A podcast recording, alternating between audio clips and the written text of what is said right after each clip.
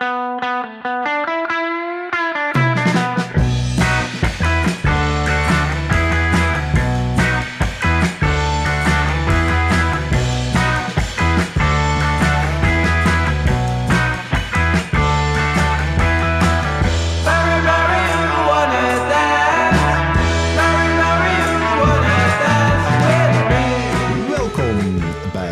Tea met Dirk en Rens. Een podcast over cannabis en alles wat met deze wonderbaarlijke plant te maken heeft. Mijn naam is Dirk Bergman. En mijn naam is Rens Schoppenbrouwers. Deze aflevering wordt mede mogelijk gemaakt door onze vrienden van Seedstockers. Betaalbare cannabiszaden voor thuiskwekers verkrijgbaar op www.seedstockers.com. We hebben een gast in deze aflevering die we al een hele tijd op ons verlanglijstje hadden staan. All the way from Limburg, topkweker De Kroon. Hartelijk welkom in de show. Ja, dankjewel. En welkom, welkom. We gaan natuurlijk praten over eh, kweken, over eh, hoe jij natuurlijk in de cannabiswereld terecht bent gekomen en over de lessen die je hebt geleerd. Maar eerst bespreken we het belangrijkste cannabisnieuws van de afgelopen weken.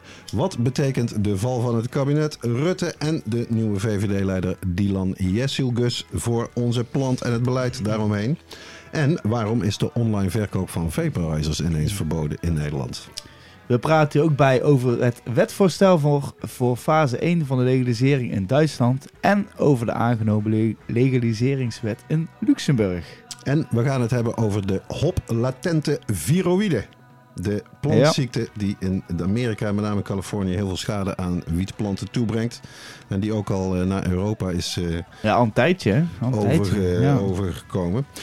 Maar we hebben daar ook een, een nieuwtje over. En we laten ons licht schijnen over een seminar in het Europees Parlement over legalisering van recreatieve cannabis. Dat eind juni is georganiseerd door een groepje Europarlementariërs. En we hebben nieuws, goed nieuws uit Oekraïne. En zoals altijd kun je weer luisteren naar onze vaste rubrieken. Wat zit er in je joint vandaag? De oude doos, reacties van luisteraars en het High Tea Podcast Kweekhoekje. Dit is High Tea met Dirk en Rens, aflevering 78. Jazeker, jazeker. We zijn er op een mooie zonnige vrijdagmiddag. Ik ben blij dat we allemaal hier hebben kunnen, kunnen komen. Ehm, ja, voordat we echt eh, gek gaan doen, laten we beginnen met eh, onze vaste rubriek. Wat zit er in je joint vandaag?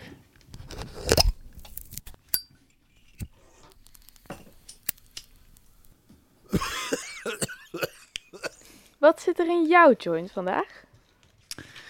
Ja, de kroon is al aan het kijken van wie is daar aan het hoesten, zonder dat iemand... eh maar... Ja. Nee, maar, en we, maar we beginnen altijd wel bij onze gast. Dus eh, de kroon, wat eh, ben jij vandaag aan het roken? Eh, ik ben begonnen met een Neville Sour Rainbow. Een Neville Sour Rainbow, vertel er eens iets over. Ja, het is uh, Neville Haze keer Sour Diesel keer Rainbow Bells. Maar dat is eigenlijk echt meer Neville. Ja, ik... Ja, hij ik staat hier op tafel. We hebben hem eh, mogen zien en ruiken al natuurlijk. ja. Ja, lekker. eh, Echt die oldschool. eh, Ja. ja, ik herken inderdaad meteen die Oldschool oldschool haze van... Ja, dat is ook heel grappig, ja, hoe dat er mooi in blijft. eh. ja, een beetje Sour Diesel zit er ook wel in. Ja, komt die er mooi uit? Ja. Ja, dat is geweldig. Oké, dat is heel top. En Dirk, wat ben jij eh, aan het eh, roken? Ja, ik dacht van vandaag maar eens eh, een André Bekkers jointje voor bij deze aflevering te draaien. Voor de luisteraars die die aflevering hebben gehoord, die weten wat ik bedoel. Eh André vertelde in deze rubriek dat als hij een, een joint rookt, wat hij op dat moment niet deed, die houdt hij voor s'avonds. Maar dan doet hij een combinatie van zijn eigen buitenwiet met een lekker eh Nepal-hasje erin. Dat klinkt goed. Ja, dus ik heb inderdaad, eh, ik ben, eh, de, de bodem van de potten begint al wel in zicht te raken van mijn buitenwiet van vorig jaar, maar hij is nog niet helemaal op. Dus ik heb een, eh, de Blue Dream van Pilchards Caviar. Ah. Ah. Skunk Star, weet je wel, zijn Ja. zadenbank. Ja, Die we ja. ook in de, in de uitzending hebben gehad natuurlijk. En eh, daar bovenop eh Nepal Temple Bowls van eh Coffeeshop Colorado in Utrecht. En dat was nog een sampletje van de High Life Cup dat ik hier nog had liggen. En die combinatie die doet het goed. Wat een verwenderij, Dirk. Ja, de smaak is zeg maar...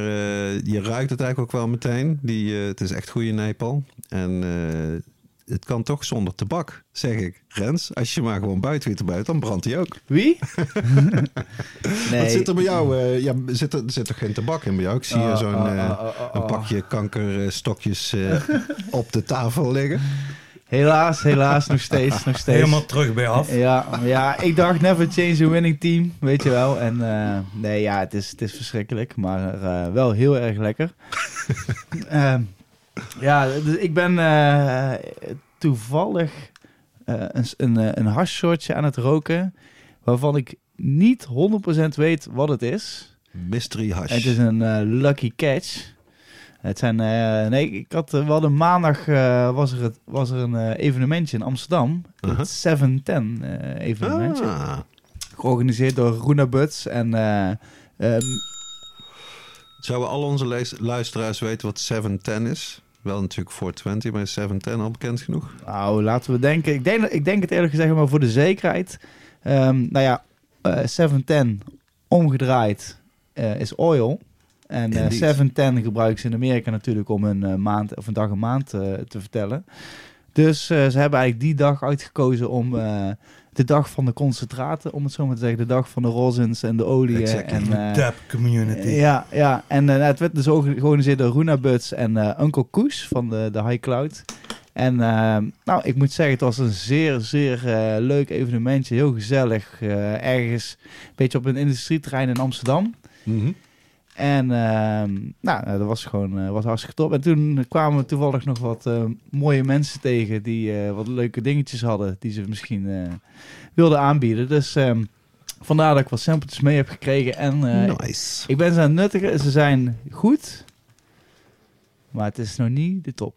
Maar het is wel lekker. Maar goed, ik hoop dat thuis eh, ook iedereen lekker aan het blowen is. Of lekker jointje aan het draaien is. Of Of, eh, dab is. of als ze aan het rijden zijn, eh, niet. Maar dat lekker daarna misschien. Of hè?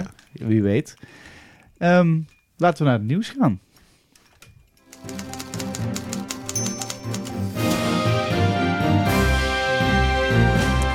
Ja, en het is misschien wel komkommertijd. Of hoe noemen we het? In de, in de wietversie. Slow news. eh, Maar er is in ieder geval genoeg nieuws om eh, te bespreken. Zoals de val van het kabinet en het einde van tijdperk Rutte. ja, Wa- zeker. Waren jullie verrast hiermee? Eh, ja, ik toch eigenlijk wel, moet ik zeggen. Ik heb al wel in januari ook in de Highlife eh, geschreven dat het altijd kan dat het kabinet zou vallen. Ik had niet gedacht dat ze er rit uit zouden gaan zitten. Maar dit was toch iets sneller als ik, eh, als ik had gedacht. Ik had het ingeschat als powerplay van Rutte. Om zeg maar, zijn eigen achterban gelukkig te houden. En ik heb toch het idee dat het een beetje in zijn gezicht ontploft is. En, ehm, en ja, interessant natuurlijk, Rutte weg, maar ook Kaag weg, ook Hoekstra weg. Eh, het is één grote schoonmaak eh, in Den Haag, vlak voor het zomerreces.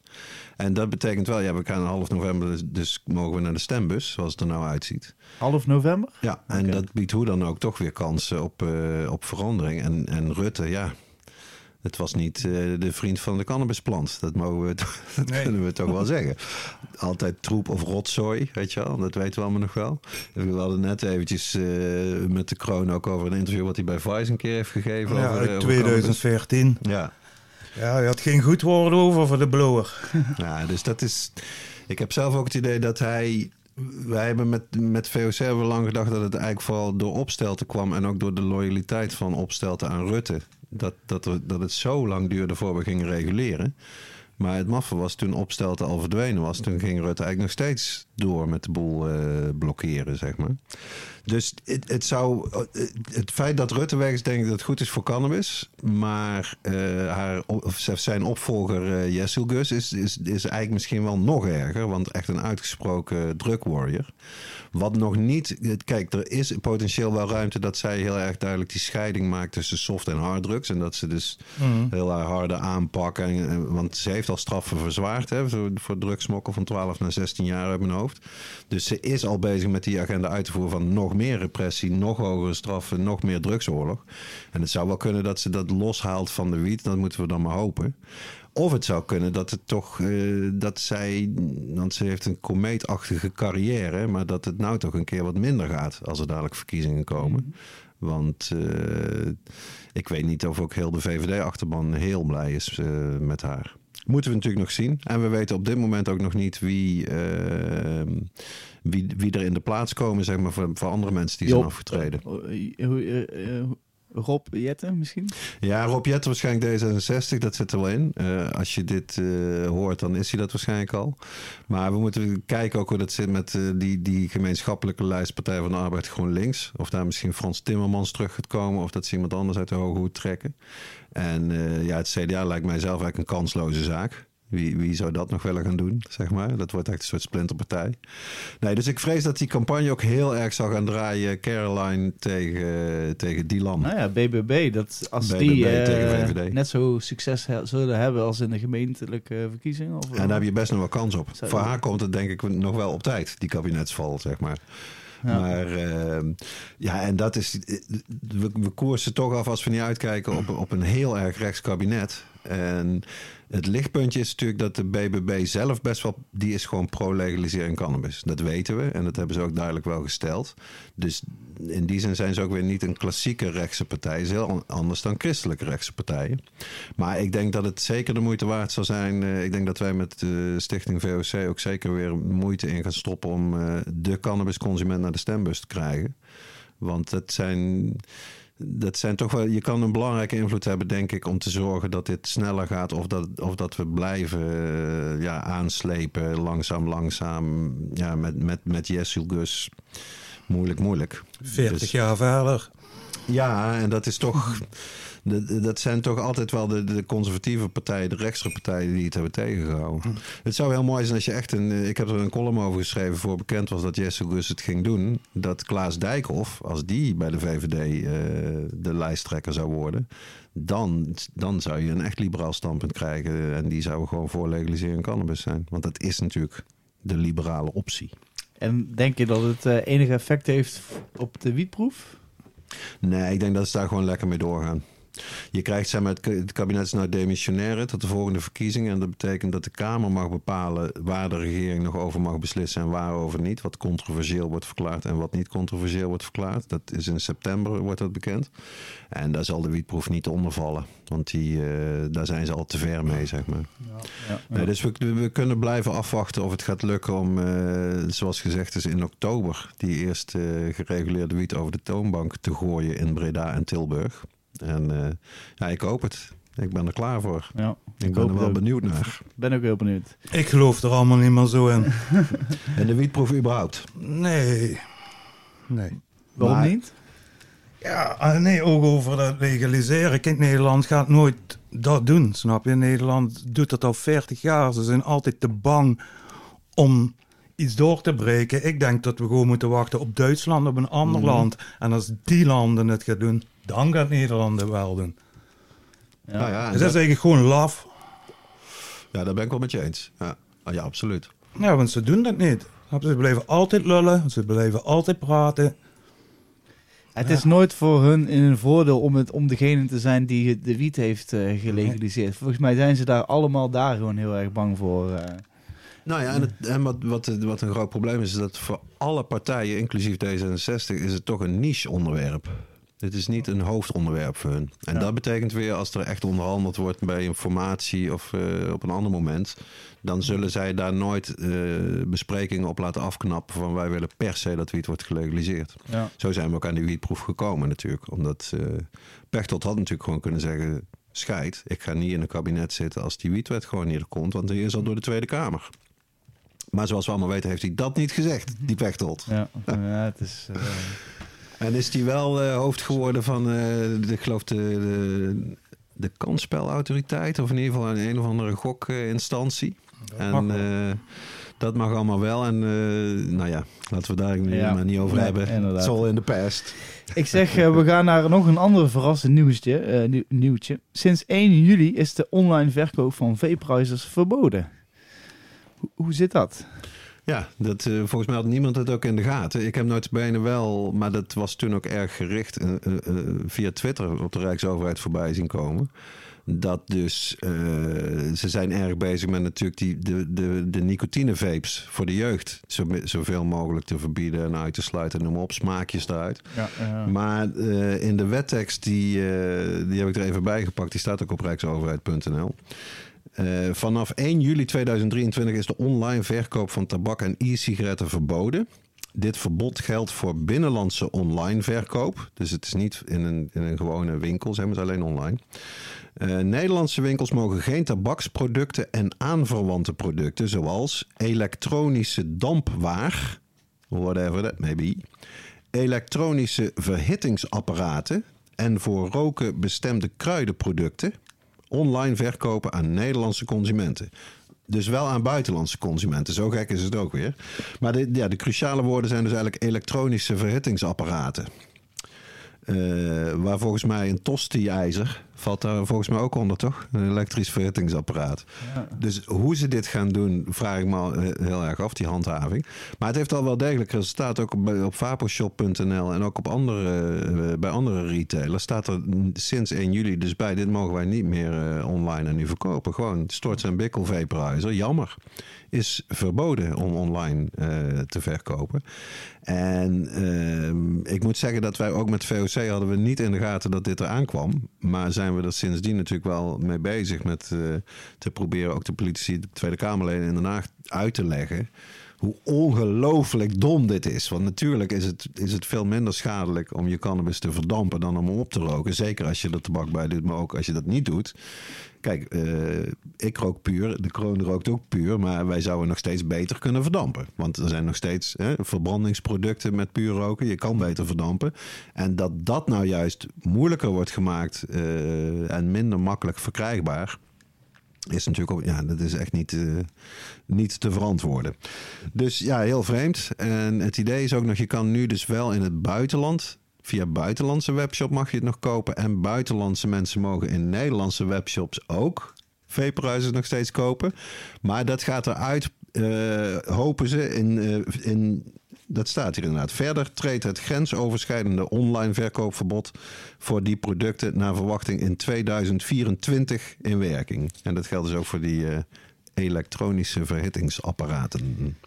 Nou ja, kijk, die, die, die gekke e-cigarettes en zo allemaal die je hebt. Al die uh, kits met al die smaakjes en zo. Dat, dat kan ik best wel begrijpen dat ze daar een beetje een, uh, een, een band proberen te leggen. Maar inderdaad, als je gewoon wil vaporizen in, in plaats van verdamp, verdampen in plaats van verbranden. Ja. Ja, dan uh, dit is een beetje contro, uh, contraproductief. Absoluut. Ja, ja. Dus een volcano wordt ook verboden. Uh, ja, wel om online te kopen. Okay. Terwijl dat volgens mij uh, door de weinige artsen die medicinale cannabis voorschrijven in Nederland, wordt dat officieel geadviseerd van dit is de beste manier. Doe een volcano of in ieder geval een storts en bikkel vaporizer. Mm. Door wie wij overigens niet gesponsord worden in dit programma. We hebben al drie keer die merknaam genoemd. Maar dat is eigenlijk toch wel voor iedereen ook het voorbeeld van...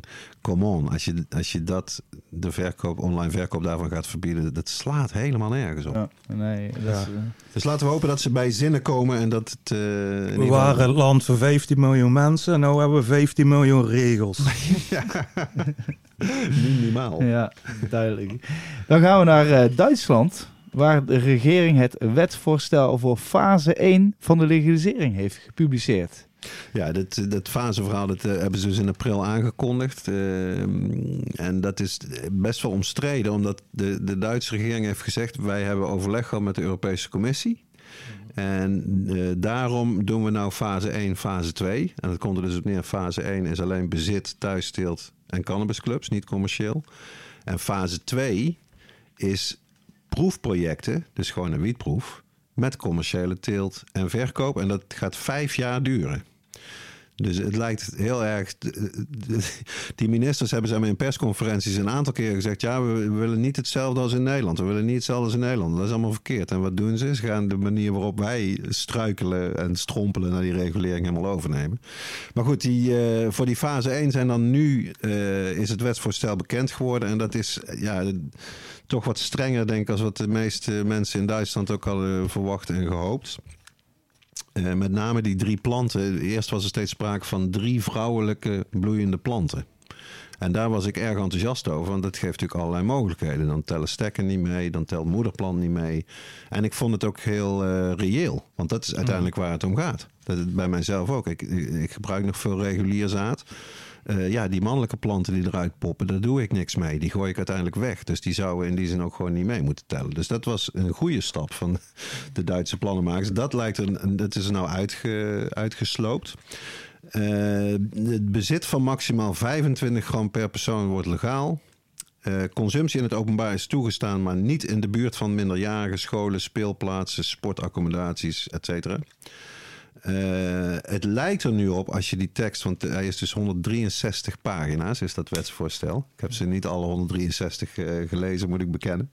Maar het lijkt erop alsof die 25 gram ook geldt voor thuisstelers. En dat is natuurlijk helemaal absurd. Dan mag je dus drie planten hebben, legaal. Maar alles wat er boven de 8,5 gram per plant afkomt, dat moet je in de kliko gooien, denk ik of zo. Dus dat is ook niet heel realistisch. De clubs dan. Uh, die, uh, daar kunnen leden maximaal 25 gram per dag krijgen en maximaal 50 gram per maand. Voor clubleden tussen 18 en 21 jaar geldt een uh, lagere limiet van 30 gram per maand. En ook vrij bizar, een maximaal THC-gehalte van 10%. dus als je nog geen 21 bent, dan mag je alleen slappe wiet kopen in de club. Consumptie in of binnen 200 meter van de club is verboden.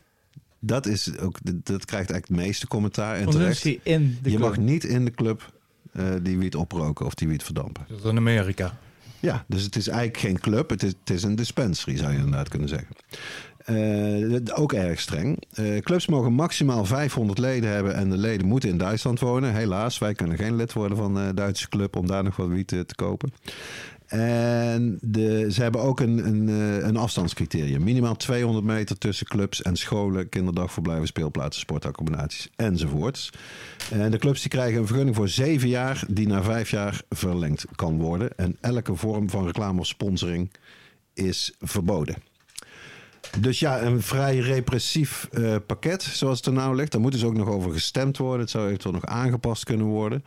Inmiddels heeft Georg Woert, uh, de directeur van Handverband, al in een interview gezegd dat hij eigenlijk mensen afraadt om op dit moment een club te beginnen.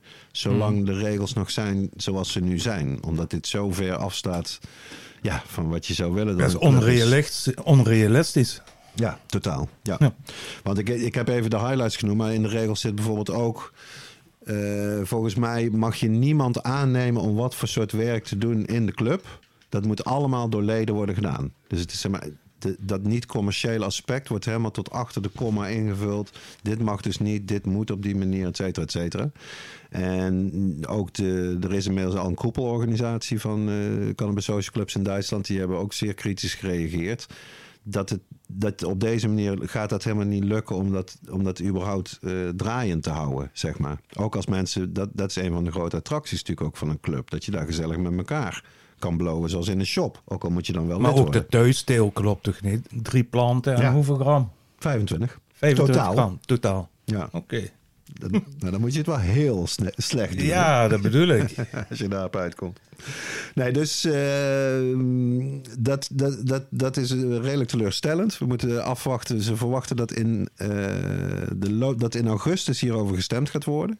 En dan kan er dus eventueel kunnen er ook veranderingen nog eh, gedaan worden.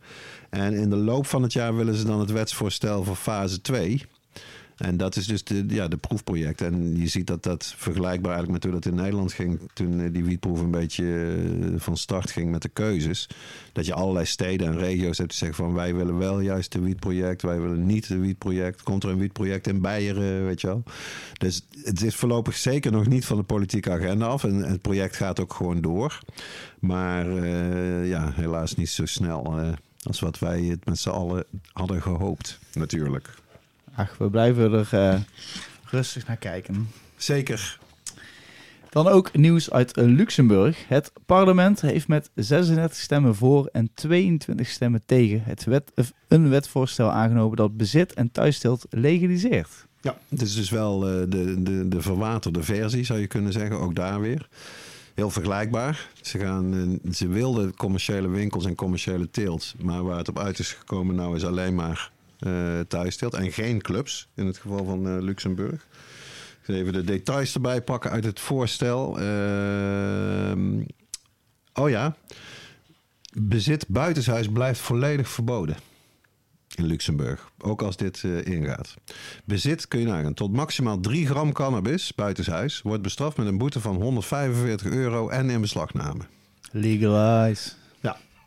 Wat de thuisstil betreft, dat is op zich beter als, zoals het er nou uitziet in, in Duitsland. Volwassen Luxemburgers mogen maximaal vier planten kweken.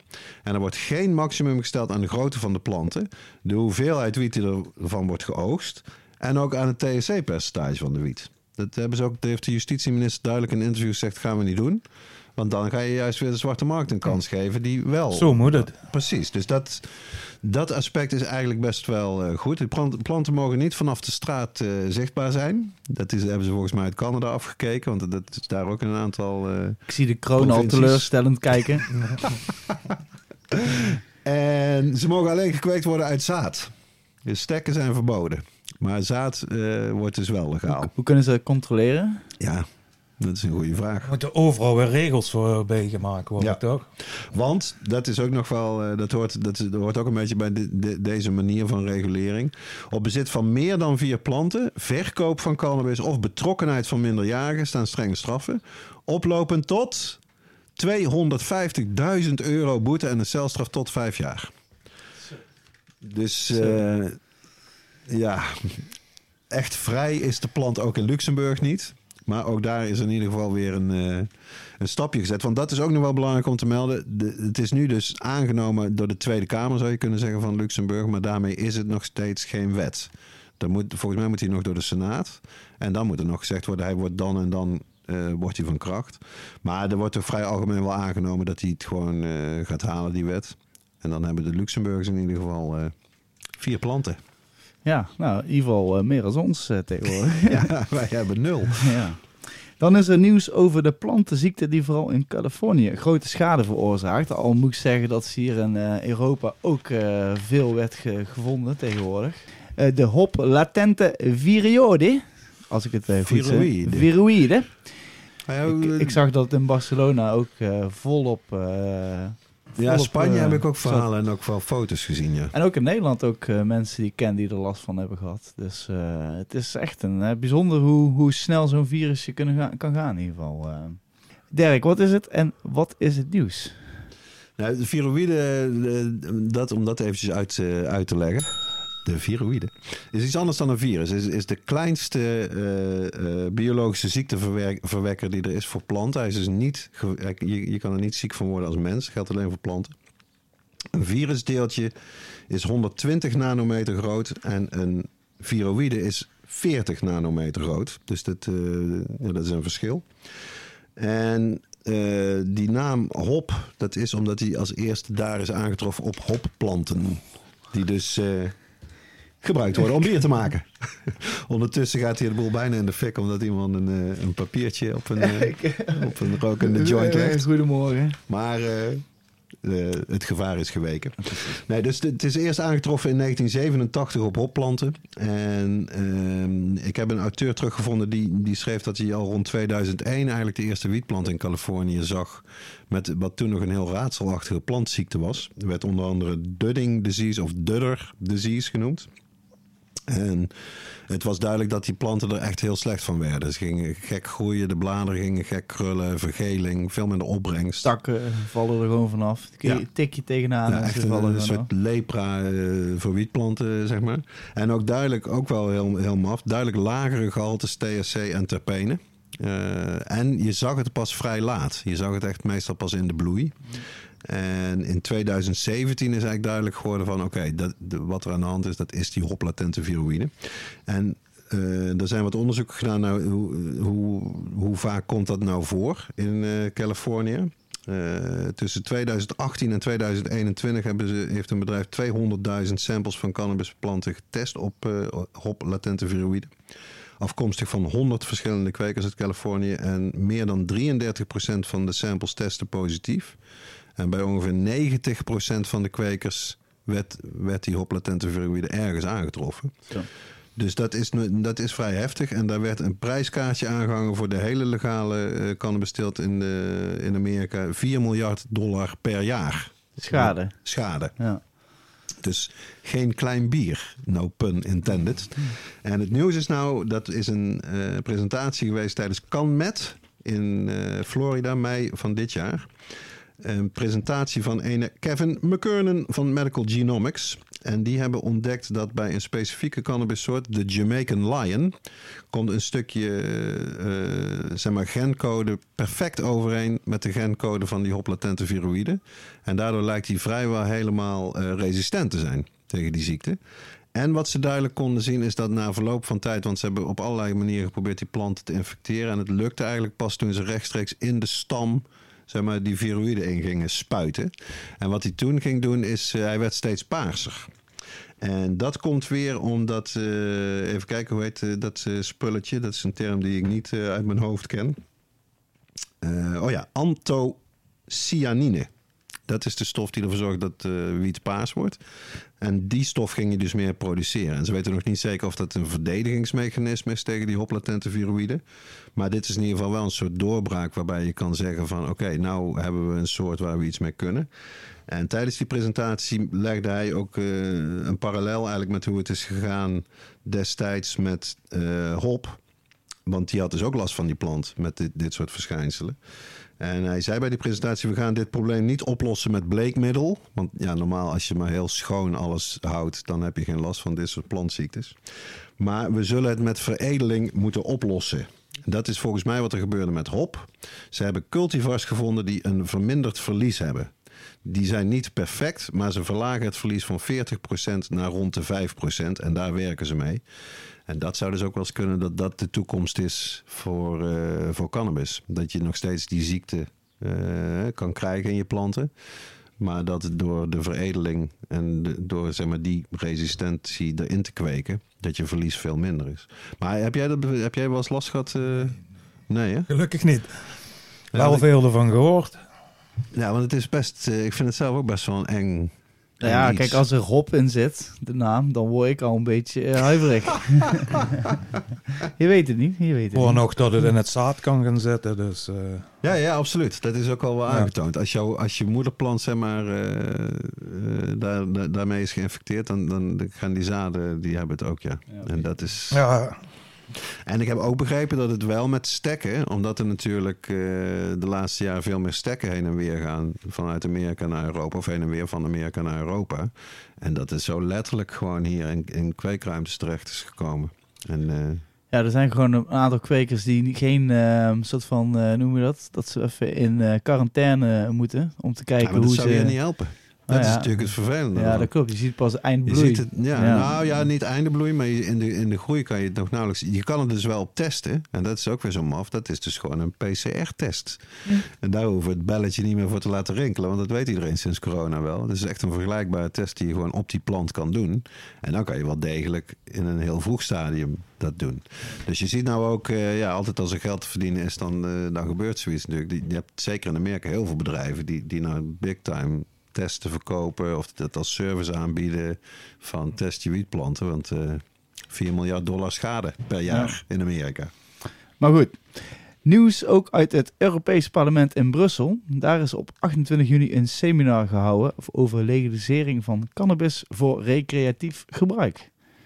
Ja, ik heb toch maar eventjes de livestream ook van gekeken. Dat is een groepje parlementariërs die uh, in juli, vorig jaar, juli 2022 zijn ze bij elkaar gaan zitten van verschillende partijen. Ze zijn met z'n vijven. Daar zit één Nederlandse dame in. Zij heet Doreen Rookmaker. Een beetje een bijzonder... What's in the name? What's in the name, absoluut. En een beetje een raar parcours heeft ze afgelegd. Eerst bij D66, toen bij Forum voor Democratie. Toen bij Groep Otte, toen die afgesplitst waren van Forum. En nu zit ze volgens mij gewoon als onafhankelijk lid... in de Europese Conservatieve en Hervormersfractie. Maar ja, in ieder geval goed dat er een Nederlander in het groepje zit. Maar de, de, de karttrekker, de echte rookmaker, zou je kunnen zeggen, is toch uh, Luke Flanagan uit uh, Ierland. Waar we het wel eens vaker over hebben gehad hier. Misschien moeten we hem een keer uitnodigen zelfs ja. als gast. Ik ja. denk dat hij best wel zou komen. Dat is dus de man die op Twitter onder andere laat zien. Hij is Europarlementariër, uh, zit gewoon in Brussel daar in een appartementje. En daar kweekt hij wiet. En dat zet hij gewoon op Twitter. Hij zegt, uh, dit is veel beter, ik heb geen illegaliteit en uh, dat zou iedereen moeten kunnen en we werken eraan. Die was ook voorzitter van, de, van dit seminar waar ze sprekers hadden uit uh, Duitsland, Ierland en Tsjechië. Ja, dat ik dan als Nederlander natuurlijk meteen denk van... het is bizar eigenlijk dat daar niet een Nederlands iemand zit. Want wij hebben toch in ieder geval een deel gereguleerd. Maar nee, alleen die drie landen. En uh, Flanagan die het voorzat, ik heb een aantal quotes van hem overgenomen, overgenomen uit die bijeenkomst. Hij zegt... The importance of this gathering is not so much what we can get the European Commission to do. It's more to see that they don't get in the way and hinder this process. Dus er is ook niet echt competentie, maar de Europese Commissie, dat zien we ook wel een beetje in Duitsland, kunnen de lidstaten wel moeilijk maken die dit gaan doen. En dat is waar, waar dit groepje vooral op wil gaan focussen van laat landen in godsnaam nou zelf, als ze willen hervormen, dat doen. Dat Brussel in ieder geval niet uh, in de weg gaat liggen of spaken in het wiel gaat steken. Dus dat is, uh, ja, het is niet een wereldschokkend uh, nieuwtje, maar het is toch enige beweging op het Brusselse niveau. Ja, dat is zeer mooi. Tot slot nog een positief bericht uit Oekraïne. Het ziet er nou uit dat medicinale cannabis daar snel legaal zal worden. Ja, ze hebben net uh, die stemming hebben ze goed getimed met de opname van deze podcast. Gisteren uh, is de eerste stemming geweest en dat was echt een overweldigende meerderheid. 268 stemmen voor het wetsvoorstel en 17 tegen. Zelensky zelf had zich er ook al voor uitgesproken. Die heeft echt het parlement opgeroepen in juni van dit jaar. Uh, stem nou voor die wet. Want uh, in heel veel Europese landen is medicinale cannabis gewoon legaal. En wij hebben heel veel mensen met PTSD. En wij hebben heel veel mensen met allerlei andere problemen waarbij medicinale cannabis echt wel kan helpen. Dus dat ziet er goed uit. En het het zou zelfs wel kunnen dat het ook een, echt een uitstraling heeft naar de rest van Europa. Omdat natuurlijk Oekraïne en Zelensky uh, staan nogal hoog in aanzien op dit moment. Er wordt veel naar gekeken en veel naar geluisterd. En als dat land gewoon medicinale cannabis in ieder geval al heeft gelegaliseerd. Er zijn natuurlijk nog best wel wat landen waar dat niet zo is ja. uh, in Europa. Er is een Nederlandse actie ook geweest van, uh, dat vond ik erg leuk om die weer eens te spreken. Adriaan Bronkhorst, echt een veteraan drugsactivist van de Drugs Peace House in Amsterdam. Wat al heel lang niet meer fysiek bestaat, maar nog wel een website. En hij, is nog steeds actief. Die heeft een petitie opgezet uh, uh, aan het parlement van Oekraïne om, om voor te stemmen. Nou, je zou kunnen zeggen dat het geholpen heeft. En um, dus ik vond het wel grappig dat daar uh, ja, dat, dat, dat Bronkhorst nog steeds actief is. En ik denk dat het heel goed is dat, dat Oekraïne ook gewoon medicinale cannabis legaal gaat krijgen, dadelijk. Laat ze ook maar recreationaal doen. Dan kunnen ze misschien uh, die soldaten wat wiet geven. En uh, ja, er is wel minder geschoten daar. Er is wel zo'n fragmentje wat je nog volgens mij terug kan vinden op YouTube van uh, het begin van de oorlog. Dat iemand, een Oekraïens iemand die in, in, een bus gaat om te vluchten. Ja, heb ik ook nog gezien. Ja, hij zegt van, wiet legaal, wiet legaal, ook voor Oekraïne. Dat was wel echt, ja, natuurlijk heb je daar ook voldoende blowers. Ja, 100%, 100%. Ik, uh, ik zeg, we sluiten het nieuws. En uh, we gaan eens wat dieper in het uh, verhaal van onze, onze gast van vandaag. Onze, een uitstekend idee. Meneer De Kroon. En eigenlijk vragen zoals aan iedere gast een beetje hoe, waar ze vandaan komen en wat hun eerste ervaring is met, met, met een mooie plant eigenlijk, De Kroon. Ja, ik ben geboren in 1978 in Zettert, in Limburg. Een, een echte pure. Een echte pure. Geboren en getogen. Ja. Uh, mijn eerste joint rookte ik in 1992. Toen ja. 15? Ja, 15, 14. Ja, was eigenlijk omdat ik al, ja, we speelden altijd op de straat. We woonden in een sociale, uh, sociale huurhuis. Dus ja, de mensen hadden niet veel. De wiet was al flink een opkomst in Nederland. Dus ja, de buren en meerdere mensen, ja, die begonnen toch al allemaal met groeien. Dus zo kwam de wiet ook al gauw op straat. Ah, dat is wel leuk op. Ja. Want weet je nog wat je rookte die allereerste keer? Rookte je hash? Of, ja, mijn eerste joint was uh, van Coffeeshop Skunk. Ah. ah. Waar ik nou nooit meer zou komen. ja. ah, die hebben we ook in onze podcast gehad uh, toevallig. Okay, ja. Uh, ja, zeker. Ja, hij is er al heel lang. Dus ja, echt een van de eerste. Ja. En uh, zo was mijn eerste joint niet veel van gemerkt. Toen ben ik eigenlijk wel alleen maar weekends gaan roken. Omdat ik ook nog op school zat, niet veel geld verdiende. Ja, en eigenlijk in 1995, toen ik begon met werken en ook wat meer geld had, ja, toen was het toch al gauw elke dag roken. Ja. En, en ging jij was jij meer iemand die voor, voor de smaakjes al ging? Of was je meer iemand die gewoon uh, een lekker amnesiaatje rookte? Ja, en, toen was er nog geen amnesia. Toen was het toch meer super skunk, big butt. top, Top 44. ja, ja, ja, oké. Echt voor mijn tijd dus. ja, duidelijk, eh. allemaal dat. Powerplant ook. Powerplant, pp'tje, Ja. Brabants wit. ja. Brabants wit, moet ik zeggen, was mijn eerste favoriete eh, soortje eh, in. Eindhoven toen. Northern Light natuurlijk ook, ja. Het zal waarschijnlijk niet dezelfde Brabants wit zijn geweest. Maar ik moet zeggen, dat was echt een hele bijzondere soort. Dat was een soort van tussen een sativa en een indica in eigenlijk of zo. Tenminste, voor mijn gevoel. Uh-huh. Dat een hele power-achtige hees... Ja, ik weet het eigenlijk niet meer. Maar en wel een indica, indica smaak of zo. Hmm. Het was een... Ik kan het niet helemaal goed meer zeggen. Maar goed. was jij, was jij toen zeg maar van ik ga naar veel verschillende coffeeshops toe, ik zoek soortjes of was het Ja, ik ging toen eigenlijk wel al met een maat van me allemaal de coffeeshops af. Kort bij Maastricht. Dus ja, Maastricht was toen toch wel Ja, ja, er waren nog heel veel shops. heel veel coffeeshops. Ja. Ja. heel veel toeristen. Toen kon daar nog alles. Was het gewoon tweede Amsterdam. Ja. ja. Dus eh, ja, toen gingen we toch wel voor de smaakjes en alles. Ja, het was ook best duur. En heel veel coffeeshops. Ja, vaak gooide je toch wel geld weg. Omdat, ja, je weet zelf, van de tien zijn er maar twee goed. Ja. Eerlijk Dus, gezegd eh, wel, ja. Klopt. Ja, Ja, ja het is... is en echt zo. eh, ja, toen konden we al gauw wat aan plantjes komen. En ja, mijn ouders waren best wel ja, free-minded. Mhm. Dus na een paar jaar ja, werd het toch wel steeds duurder. Dan zei die van, ja, je mag wel buiten een paar planten zetten. Wauw. Ja, en toen mocht ik zeg maar mijn eerste keer buiten. Uh-huh. En had je toen al meteen het gevoel van... eh, nou, dit is wel iets wat ik wel echt, echt heel leuk vind. Ja, ja, zeker, zeker. Alleen was ik toen nog veel spelen buiten. Dus er was meer mijn moeder die wat eh, Toch, toch de arbeid deed. de arbeid deed. Hetzelfde als je een hond koopt, weet je wel. Uiteindelijk zijn je ouders toch degene die het uitlaten. Maar dat was wel de eerste keer dat ik mijn eigen rook. eh, en dat was toch anders. Dus toen had ik wel zoiets van, wauw. We- weet je nog welk soortje je, je toen aan het kweken Ja, Santa Maria en Waiwedo. Oké. Santa Maria. Ik was Santa namelijk net Maria. nog aan het... Ik dacht van, er was nog zo'n ding. Oldschool Zo'n soortje. oldschool plant die, je- die je zo vaak ook op menus tegenkwam in de shop. Inderdaad, Santa Maria. Ja, ja. Dus eh, en dat was toch wel fijn als je dan in zo'n buurt woonde waar mensen waren... eh, ja, die wat daarvoor konden zorgen dat je dan toch een stekje kreeg, hè. En weinig risico. eh, En dat weinig er wordt doorgeklept, ja. Ja, maar toen kon dat nog. anoniem had je toen ook nog niet, volgens mij. Nee, Nee. nee, nee, begon toen net allemaal. Ja. Ja. Toen was het gewoon nog gemoedelijk. Nou, begin 2000 praat ik dan over. Dus ik rookte wel al zo'n 7, 8 jaar. Dus 7, En- 8 jaar eh, kut coffeeshop wiet. dan ben je blij als je je eerste eh, buitenplantje mag doen. ja, helemaal schoon en eh, Ja, ja, goed ja schoon, schoon. Ik wist toen nog niet zoveel van spoelen, ben ik eerlijk in. dus toen was het gewoon voeden. En toch, wel- wel, eh, toch wel een week of twee van tevoren wat minder. Ja, Maar toen was het nog niet bio of... Nee, ik zat toen wel gewoon canna gebruikte ik toen ook. Mhm.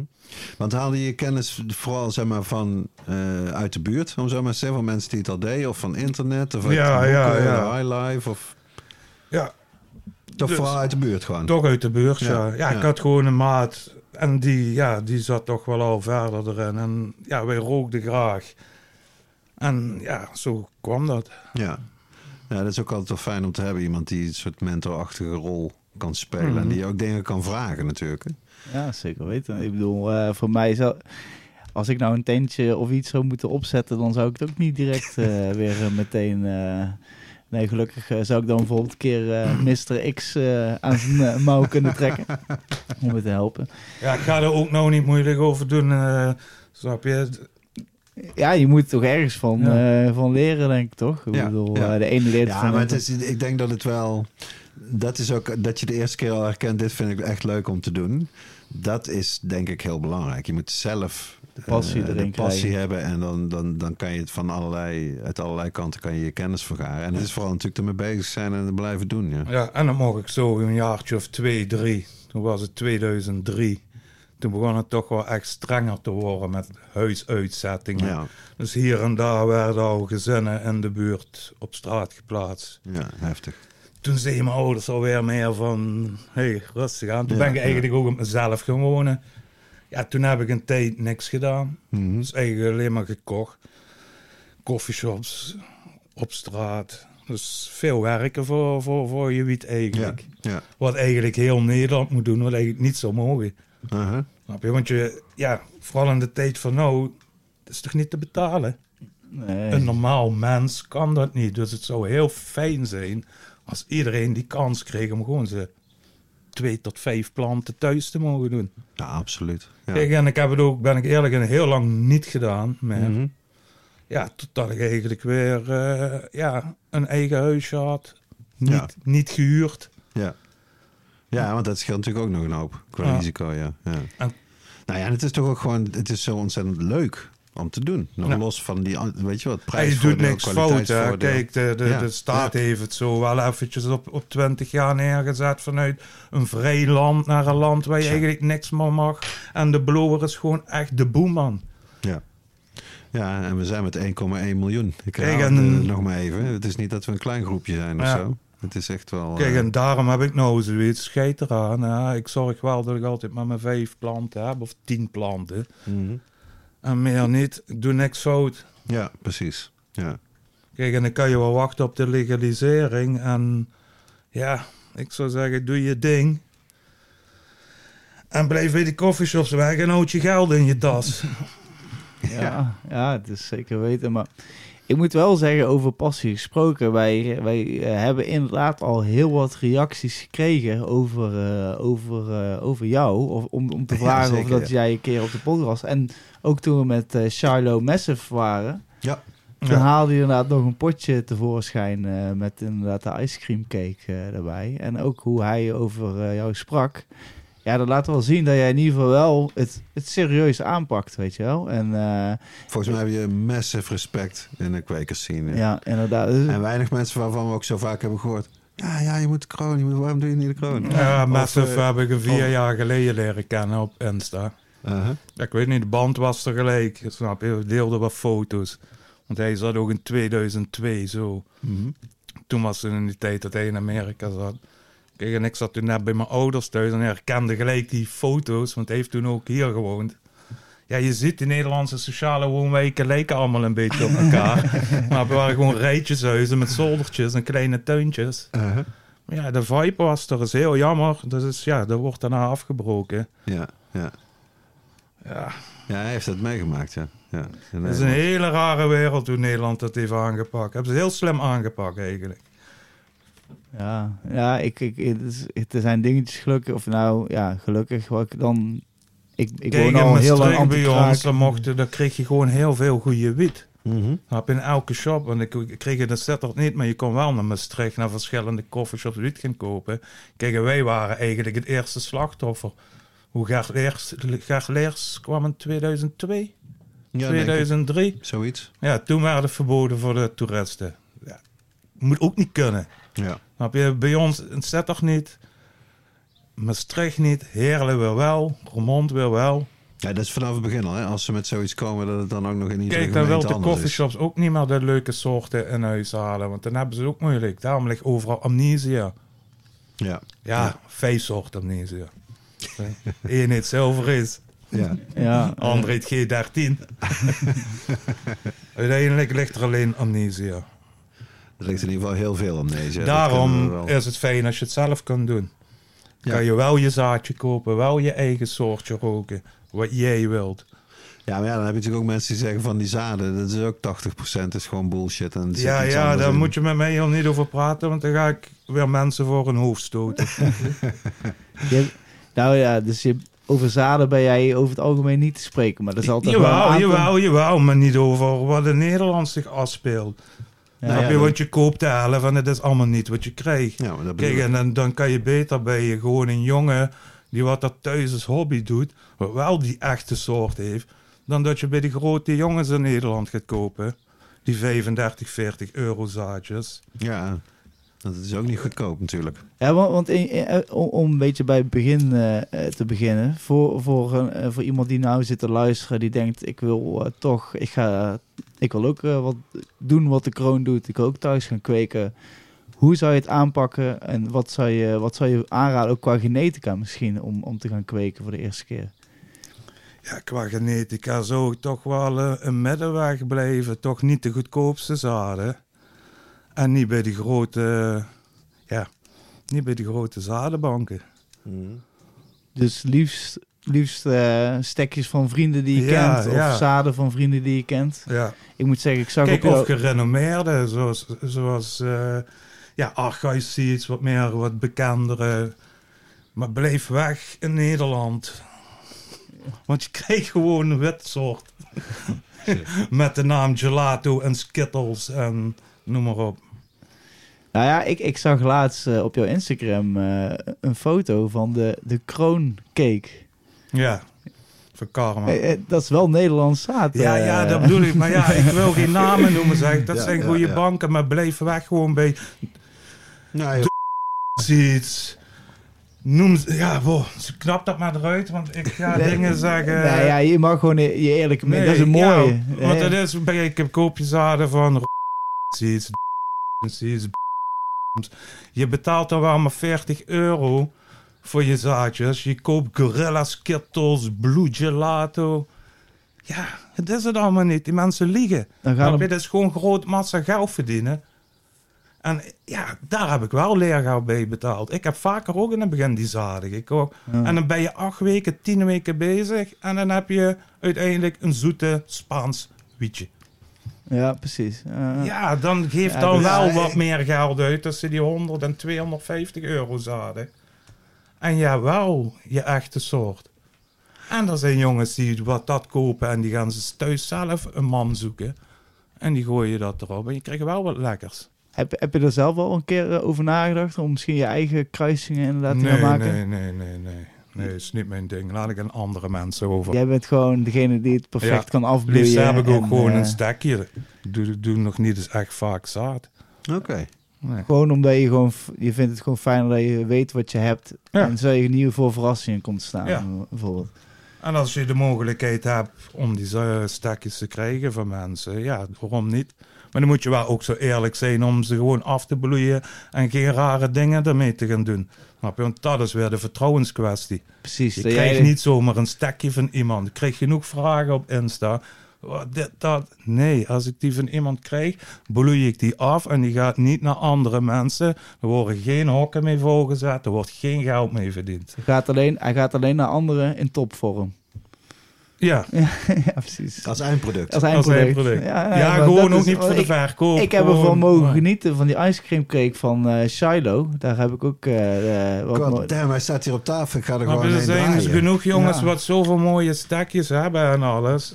Maar die jongens gaan het ook niet zomaar weggeven. Want ja, de mensen zijn raar. Die pakken dat en in één keer zetten ze iets ermee vol. Maar heb, Ja, jij, heb jij nou het idee dat dat eh, al zo lang is als jij kweekt? Of dat dat inderdaad met, met, met stekken en wat je zegt, die, die trucs uithalen en het dan toch stiekem... Ja, dat is al zo oud als de weg naar Keulen. Ja, dat is niks nieuws. Snap je? En dat is ook wat ik zeg met de soorten allemaal. Ze gooien allemaal met namen. Uh-huh. En daar heb ik wel al genoeg mee geleerd. Eh, Ja, nou ja, ik kan het hartstikke begrijpen als je heel vaak gewoon inderdaad zaadjes en je, je komt pas na twaalf weken achter dat het helemaal die smaak niet heeft. maar dat dat- is niet alleen met Ja, dat is zaad, dat is ook met wiet. Ik ging, we gingen al eigenlijk van Cordova van begin 2000 af naar de Hi- High Times Cup. Vroeger was het High Life. Ja, vanaf 1995. Kijk, daar kwam ik al snel erachter. Daar wonnen ze een cup. Wij gingen in de auto naar de coffeeshop. Dag erop was die wiet dan niet meer. Wel Ja, de naam. precies, ja. Die naam die bleef er nog een half jaar tot een jaar in de coffeeshop plakken. Ja, dat Kijk, klopt. En dat was ook met de High Times. Toen, toen, toen gingen we elk weekend daarheen, één keer per jaar in Amsterdam. Dat was gewoon, ja, dat was gewoon een toptijd. Dat bestaat nou niet meer. Ook verboden. Vanaf Ja, feitelijk wel. 2014 of zo. Dat is, eh, het jaar na, wa- dat is ook de reden waarom ik de Homegrown Cup Ben ben begonnen. begonnen. Ja, letterlijk omdat het stopte. Ja, Dat waren echt top weekenden, maar daar gingen we dan heen. Daar spaarde ik gewoon voor. Het hele jaar werken voor dat weekend daar van allerlei lekkere wiet te kopen. En dan deed je die soorten onthouden. De week erop dacht je slim te zijn. Weet je wel, is het niet druk. Uh-huh. Maar dan staat die naam, die staat nog een jaar op de kaart. Maar die wiet, die ligt er niet meer. Ja, dat is typisch, hè. Snap je? Ja. Kijk, en dat, die dingen gingen mij steeds vaker toedenken. Ja, om te Ja. denken van, moet ik het nou zelf gaan doen? Moet ik het zelf doen? Maar nee, dan word je uit huis gezet. Dan word je uit huis gezet. Ja, dat is, dat Snap is je? wat natuurlijk zo afschuwelijk eraan is. Ja. Want ik, zoals je het eerder zei, zo is het natuurlijk. Je doet niks fout. Nee. Je kweekt een plant. Ja, nee, weet je wel? ik heb me ook moeten bewijzen in die buurt waar ik woon nou. Snap je? De buren, alles stond de eerste jaar aan de deur. Ja. Snap je? Die zagen de duivelse plant in de tuin. Kijk, ja, want er wordt gelijk een ge, ja, brandgevaar. Alles wat ze op het nieuws horen, wordt tegen jou gepraat. Ja. Terwijl jij toch vooral nou buiten Ja, kweekt, toch? Dat is echt wat ik... eh, en Buiten. Hoe, wat, is jouw, eh, wat is jouw specialiteit? Of eh, als je het mag zeggen of wil zeggen. Ja, gewoon verduisteren. Eh, jij, jij, want je, wat ik gezien heb op jouw foto's, je- jij hebt ook een mooie kas heb je gemaakt, of in ieder geval van glas. Ja. Waar ze dus ook in beschermd staan tegen de heftigste weeromstandigheden. Als het, moet. Ja, maar dan zeg ik ze nog liever in de stal ook. Maar ook tegen het vuil en de stof. Ah, Oké, ja, ja, ja. Je, je wilt niet zien wat elke week op dat huisje ligt. Ja, ja als je dat... eh, mensen- Daarom zie je in Kali zie je ook in elke buitenplantage, bij elke dep, hebben ze ook nog een schaduwdoek. Het is niet alleen schaduw, maar ook tegen het stof en het vuil en de beesten. Er komt altijd wel wat op, maar niet zoveel dan dat ze helemaal bloot staan. Ja, precies. Hmm. Maar dat maakt, eh, als je de wiet ziet, je kan bijna niet voorstellen dat dit buiten is gekweekt. Weet je Nee, wel? ik- Dat is echt eh, En plakkerig, jongen. Oeh. dikke, volle toppen. Gewoon full kristal. Eh, het is echt, ik, ik heb echt eh, eh, wiet gezien eh, van binnen die er minder eh, Ja, zo zeker. uitzag. zeker. Ja, ja, maar dat komt gewoon omdat je hem eerder in de bloei zet. En wel die zomertemperatuur hebt. Die, Dat je wel die gewone goede buitenwiet krijgt. Ja, want je, je bent gewoon zwaar dedicated elke ochtend, s ochtends vroeg. De Ja, planten zwaar eruit. dedicated. Ik kreeg vaker antwoorden of berichten van mensen van... Ja, ja, weet je, ik werk nou niet meer sinds mijn ongeluk. Ja. Ik heb ook een tijd gewerkt. Maar dat kan je ook doen als je werkt. Op een plant gaat om 7 uur naar buiten tot 7 uur s'avonds. Of je doet van 9 uur tot 9 uur s'avonds. Kan gewoon hoor. Ja, het kan Ja. gewoon. Het is natuurlijk als je eens een keer weg wilt, dat het dan best kut is. Maar het is nog niet zo van... eh, Maar je, doet wow. het, je doet het natuurlijk maar een deel van eh, de hele tijd. Ja. Het gaat erom om ze in bloei te krijgen. Het is niet dat je dat de hele cyclus moet doen. Jawel, ik wel. Want ik draai dan gewoon twee keer per jaar. Hè. Ja? Ja, dus de eerste planten gaan er mee in de bloei. Mhm. En dan gaan er weer een eind juli. Ik doe nooit later als, als 20 juli of zo in de bloei zetten. Oké, Dan kom je echt goed uit. Dan ben ik rond 1 september klaar. ja. Kijk, dan begint de rest pas. En dan komt de herfst. Komt mooi Nederlandse weer. Ja, maar ja, ik heb het idee dat we... Dat is even, Ja, dat eh, is wel veranderd. Dat klopt. Het, dat wordt, klopt. het blijft langer mooi weer, zeker hier in het zuiden. Maar je krijgt gewoon nog met- zuidelijker, maar ook hier. Ja, maar je kreeg toch problemen met vocht. Ja. Meeuwdood, toprot. Ik wil gewoon klaar zijn 1 september. En wanneer begin jij dan? Ja, ik begin al, uh, ligt eraan. Als ik zaad doe, begin februari, maart. Dan doe ik dan binnen een beetje voortrekken. Ja, ja precies. Maar hoe, hoe kijk jij dan eigenlijk naar die berichten als je er dan leest eh, over Duitsland en Luxemburg? Dat die dan wel meteen thuis stilt in een eh, ding hebt. Word jij, vreet jij je dan niet af en toe helemaal op? Ja, ik kan een raar eh, slecht Ja. voorstellen. Ik woon vijf meter van de grens. Dus eh, Ja, ook ik heb heel veel ervaringen met Duitsland. Dus, eh, ik heb daar ook geen rijbewijs meer. Dus ze zijn heel streng daar. Klopt, ja. Ja. Kijk, bij ons eh, eigenlijk niet alleen ik, heel mijn stad, elke jeugd. Jongeren heeft geen rijbewijs meer in Duitsland. Want zo gauw ik de grens overrijd, Dan staan ze staan ze er al met een Ja. DNA-test. En in 2014 hebben ze mij daar afgenomen. En die wou ook dat ik daar onder controle bleef, omdat ik te veel in mijn bloed had. Dus, En dan willen ze gewoon dat je regelmatig terugkomt om een test ja, te ja, doen, ik toch? heb eerst Echt? gewoon... Ja, ik, ja, ik, ik heb, heb ook een eerst vriend van mij die rijbewijs fuck? Drie maanden moeten inleveren, 1000 euro moeten betalen. Ja, en eh, toen was het goed. Ben ik ook nog in Nederland naar het politiebureau geweest en gezegd, dit is aan de hand. Nee, je moet het gewoon drie maanden inleveren en dan komt het goed. Maar ja, binnen twee maanden kreeg ik een bloeduitslag en dat was een beetje, ja, een beetje hoog, vonden ze. Dus toen wouden ze eigenlijk dat ik daar die psychologische test ook Ja. ging doen als Nederlander. Ook Ja. nog heel duur, hè? Ja, Ja. en dan moest ik gewoon één keer per maand moest ik naar Heemsberg, daar bloedafname doen. Ja, ja, precies. Ja, dat heb ik toen geweigerd. Was ik ook niet verplicht als Nederlander. Maar ja, dat hield wel een levenslang rijverbod. Wauw. Ja, dat is echt... eh, want eh, dat, dat dat betekent, als je dus zou wel zou willen doen, dat betekent dus dat je gewoon Moet stoppen, hè? niet kan blowen. Maar dat is ook in Nederland, niet hè? meer, hè? Ja. Ik, ik, ik, ik heb- ben eerlijk, ik heb mijn rijbewijs gehaald stoned. Ik ben drie keer gezakt, vier, vier keer geroken gehaald. Snap je? En twintig jaar later, ik heb nog nooit een ongeluk gehad. Ja, precies. Moet afkloppen. Ja, ja. Nee, ja, Kijk, en, nou, en toen bloedde ik gewoon op straat. Maar nou ben je hier ook de lul. Dus voor iedereen wat ruig ligt te blowen in de auto. Wacht maar als politie komt, maar je rijbewijs is weg. Ja, dat is echt een reëel risico. Met Mhm. VOC hebben we daar ook heel veel mee te maken. Aparte werkgroep ervoor. We gaan waarschijnlijk weer ook nieuwe, met een nieuwe flyer komen dit jaar... om ook via de coffeeshops mensen te laten weten... en natuurlijk website en zo. Je loopt echt gewoon een groot risico. Ja. En eh, mensen hebben geen idee van. Dat je echt eh, serieus, dat je gewoon na, na twee dagen... Als je regelmatig bloot, maar je hebt twee dagen niet gebloot... reken maar dat jouw test gewoon... eh boem, Nou, je iemand de elke dag blowen, die moet toch wel een paar maandjes stoppen. Ja, Dat denk ik Ja. ook wel. Mhm. Ik denk ook als ik... eh, Nee, ja, het valt me... En Weet je, ik- wat, weet, weet je wat ik me vooral heel erg kan verbazen? Van, eh, van mensen die dus naar de shop gaan.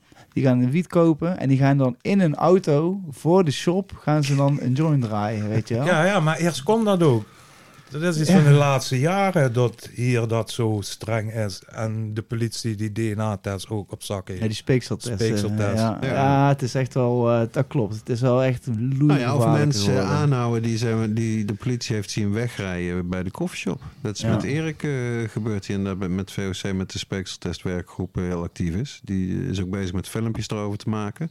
Dat is bij hem dus gewoon gebeurd. En dat is volgens mij, als je naar die wettekst kijkt, mag dat ook helemaal niet. Je moet wel een soort andere aanwijzing hebben, weet ik veel, dat iemand slingert op de weg of whatever, voordat je dat zomaar mag doen. Ja, hij had wiet gekocht en dat was het. Wij stonden vroeger gewoon altijd op een parkeerplaats met een hele groep te blowen. En dan kwam de politie, was nooit wat aan de hand. Ik werd ook aangehouden met een joint in de auto. Nooit wat aan de hand. Serieus, hè? Ja, dat was, was vroeger nooit. Nooit. Ja, Ja. dat is- dat, ook dat is echt allemaal Dat is ook wel... eh, dat kun je me nu niet voorstellen meer, eh, eerlijk Er gezegd. is niks chillers als lekker met een jointje rijden, toch? Ik, eh, ik heb nu al eh, misschien al acht jaar niet meer heb je ook wel geroken. eens in van andere mensen gehoord dat dat zo is, toch? ik heb van andere mensen wel eens gehoord dat dat heel, heel ontspannend kan zijn. Voor sommigen in ieder geval. Nee, ja, ik zou het ook nooit aanraden. Want echt, eh, sommige mensen gaan er heel slecht op.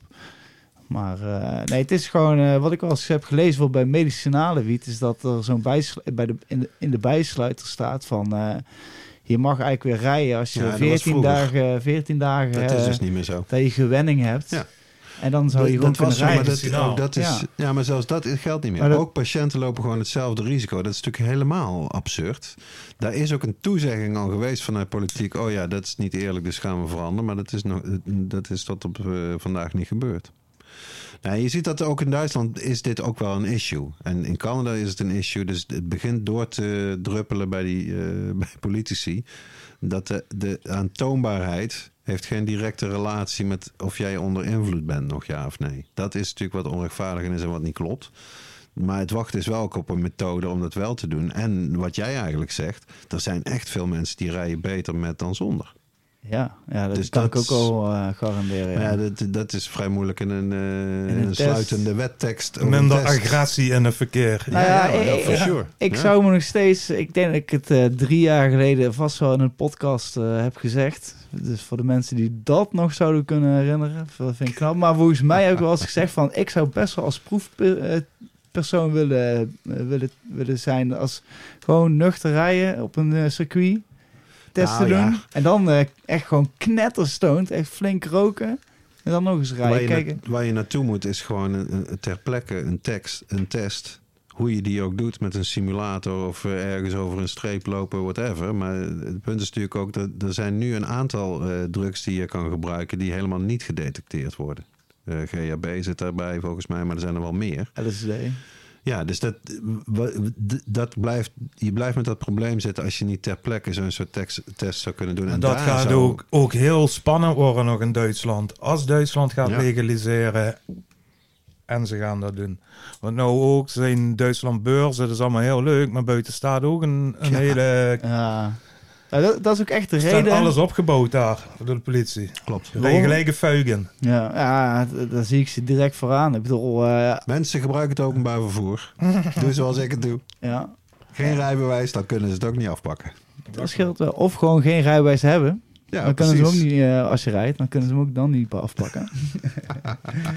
nee, maar eh, dat is zo, inderdaad. Dat is, eh, dat is ook echt de reden waarom ik in die 16 jaar pas één keer in Duitsland heb gereden. Omdat ik gewoon echt bang ben.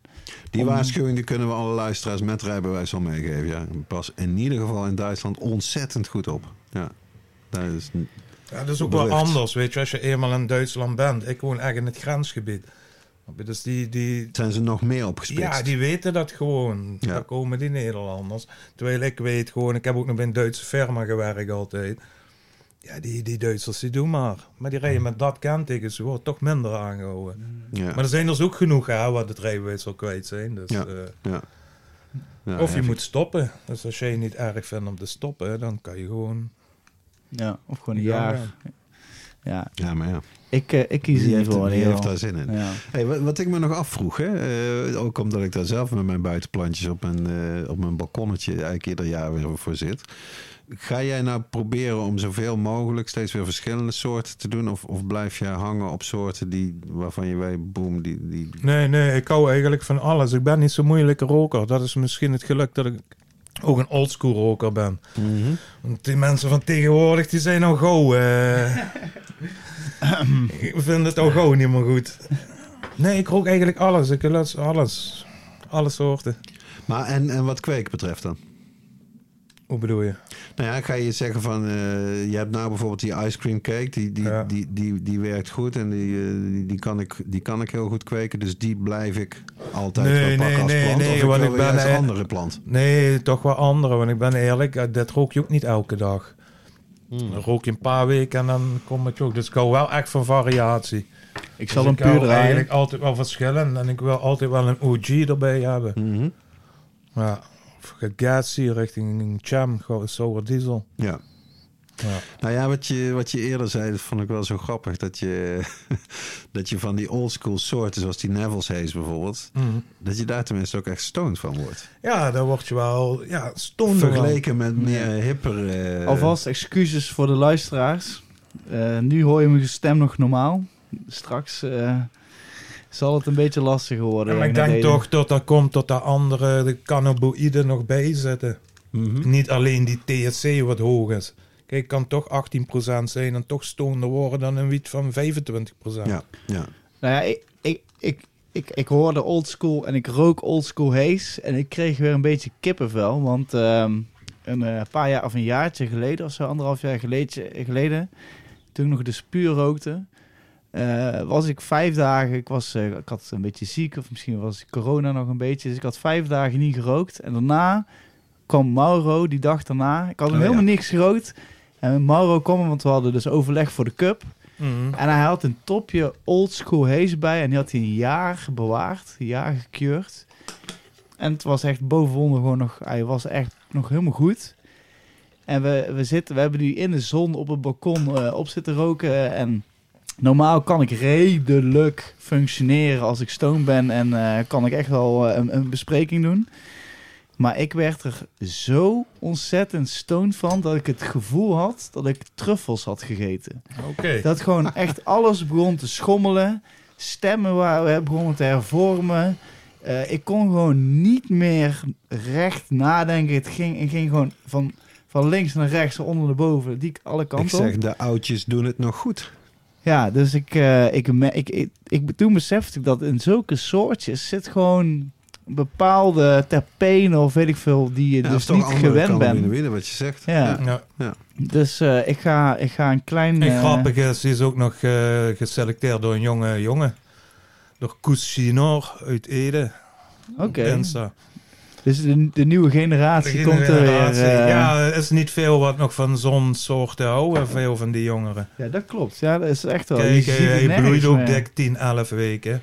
Dus je moet ook nog extra geduld hebben. Extra geduld. Ja. Dat, dat vind ik ook iets. eh, zelf zit ik niet op Instagram, wel op Twitter, maar niet op Instagram. Ik heb echt het idee wat vroeger IC Mac was in een heel eh, lang verleden, weet je wel, een soort bulletin Mhm. boards voor kwekers. Dat het allemaal Instagram nou is geworden. Klopt die indruk? Of, en is Instagram zeg maar ook het social medium waar kwekers eh, zitten? Ja, wel best wel groot, ja. Hmm. ja. Ik denk dat het het, het medium is voor de Ja. cannabis-liefhebber. Mhm. In ieder geval, het wordt steeds minder prettig voor ze gemaakt. Omdat Ja, maar Ja, dat, je- dat Heel veel blogs. ja, heel Ja. veel foto's worden ook eraf What gehaald. En, eh, en ik, dus ik moet ook echt, eh, ik, eh, bijvoorbeeld eh, met de Homegrown Cup pagina, moet ik dus echt op mijn blote knietjes bedanken dat wij dus nog geen één keer een foto hebben verwijderd. En, Ja. eh, want dat is wel een toch? beetje de, eh, de- ook wat ik leuk vind aan, aan de, onze cup, dat we van alle soorten een foto maken en dat we een soort Ja. van catalogus hebben van alle jaren daarvoor.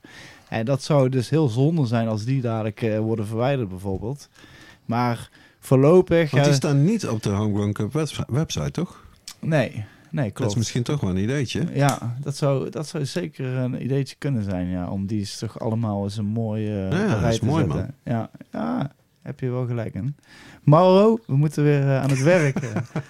ja, het is sowieso eh, deze week gewoon enorm spannend allemaal. Ja, over want een paar weken, komt een eraan, paar toch? weken de eerste weekendeditie. Dus ja, wat van een, eigenlijk een, van een ideetje van laten we de mensen iets langer de tijd geven. Nou, is gewoon naar een klein half mini-festivalletje gegaan. Ja, Dus eh, ik hoop voor alle mensen dat we een leuke dag eh, kunnen verzorgen. Het is wel weekend. veel fijner voor te jureren zo.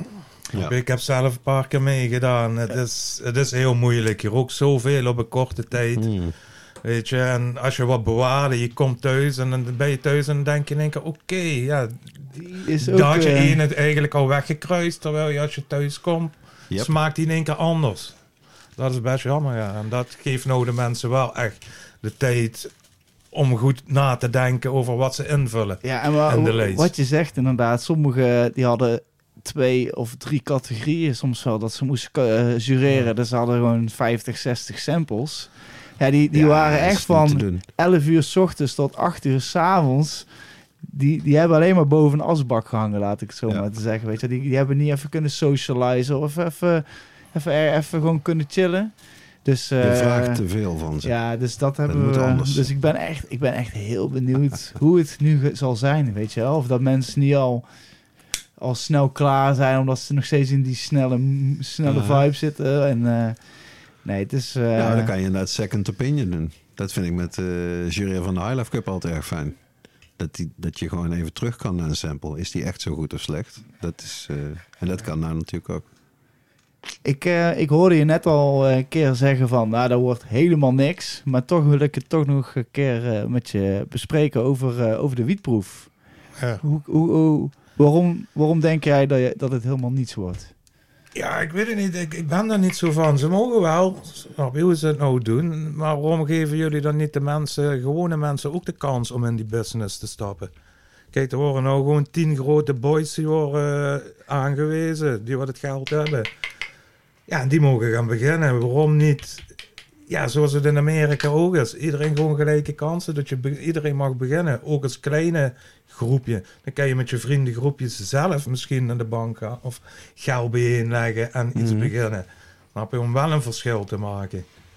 Ja, Ja, ik ben eerlijk, ik groei graag. Maar ik zou niet daarbij voor zo'n man willen gaan werken. Sorry. Nee, was je, als ze hadden, je- want dat is toevallig ook een van de vragen die we hebben binnengekregen eh, van onze Ik luisteraars. wil dat wel, maar op mijn manier. En niet, niet eh, ik ben 25 jaar loonslaaf geweest, snap je?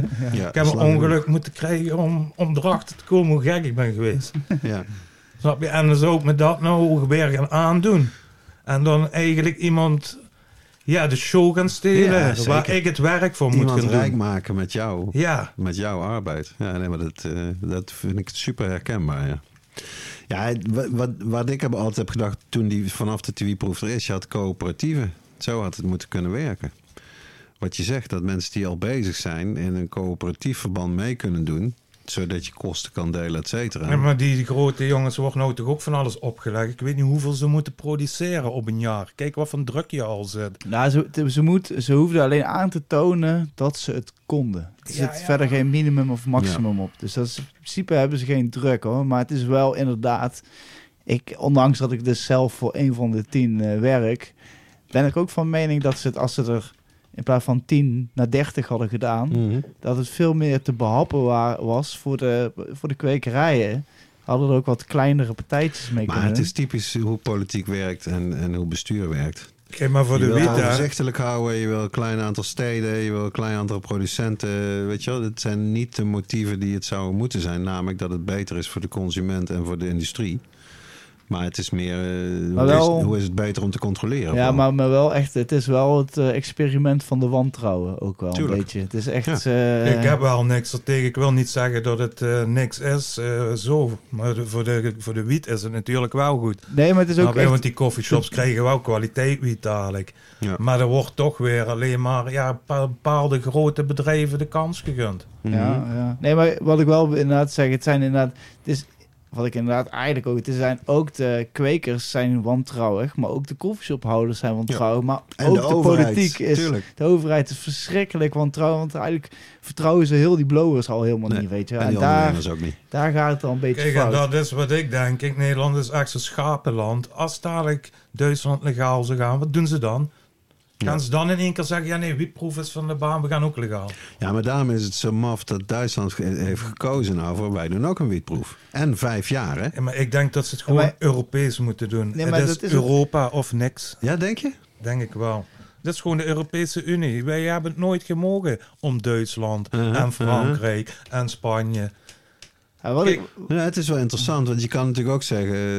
eh, ja, dat, dat, dat was bij het seminar waar we het in de nieuwsrubriek eh, hadden... ging het daar natuurlijk ook over. Als de Europese Unie maar niet iets in de weg legt bij lidstaten die het anders willen doen. Want ik die- denk wel. Er komt uit meneer Klaus Schwab weer en, en, en, en, en- Ja, ik weet het niet. Misschien dat hij wel voor is. Nou ja, kijk, ik heb wel eens gelezen dat ze, eh, dat ze voor zulke dingetjes, dat ze echt eerst een, een, een soort van experiment of een, een, een, een, een beperkte fase moeten eh, uitproberen. Dat ze daarom ook een experiment gaan doen, net zoals in Nederland.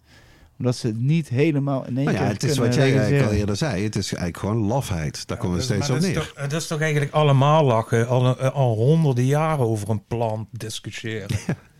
Gaat nergens om eigenlijk. Nee, Ja, precies. die, die plant versiert ons prachtig, hè?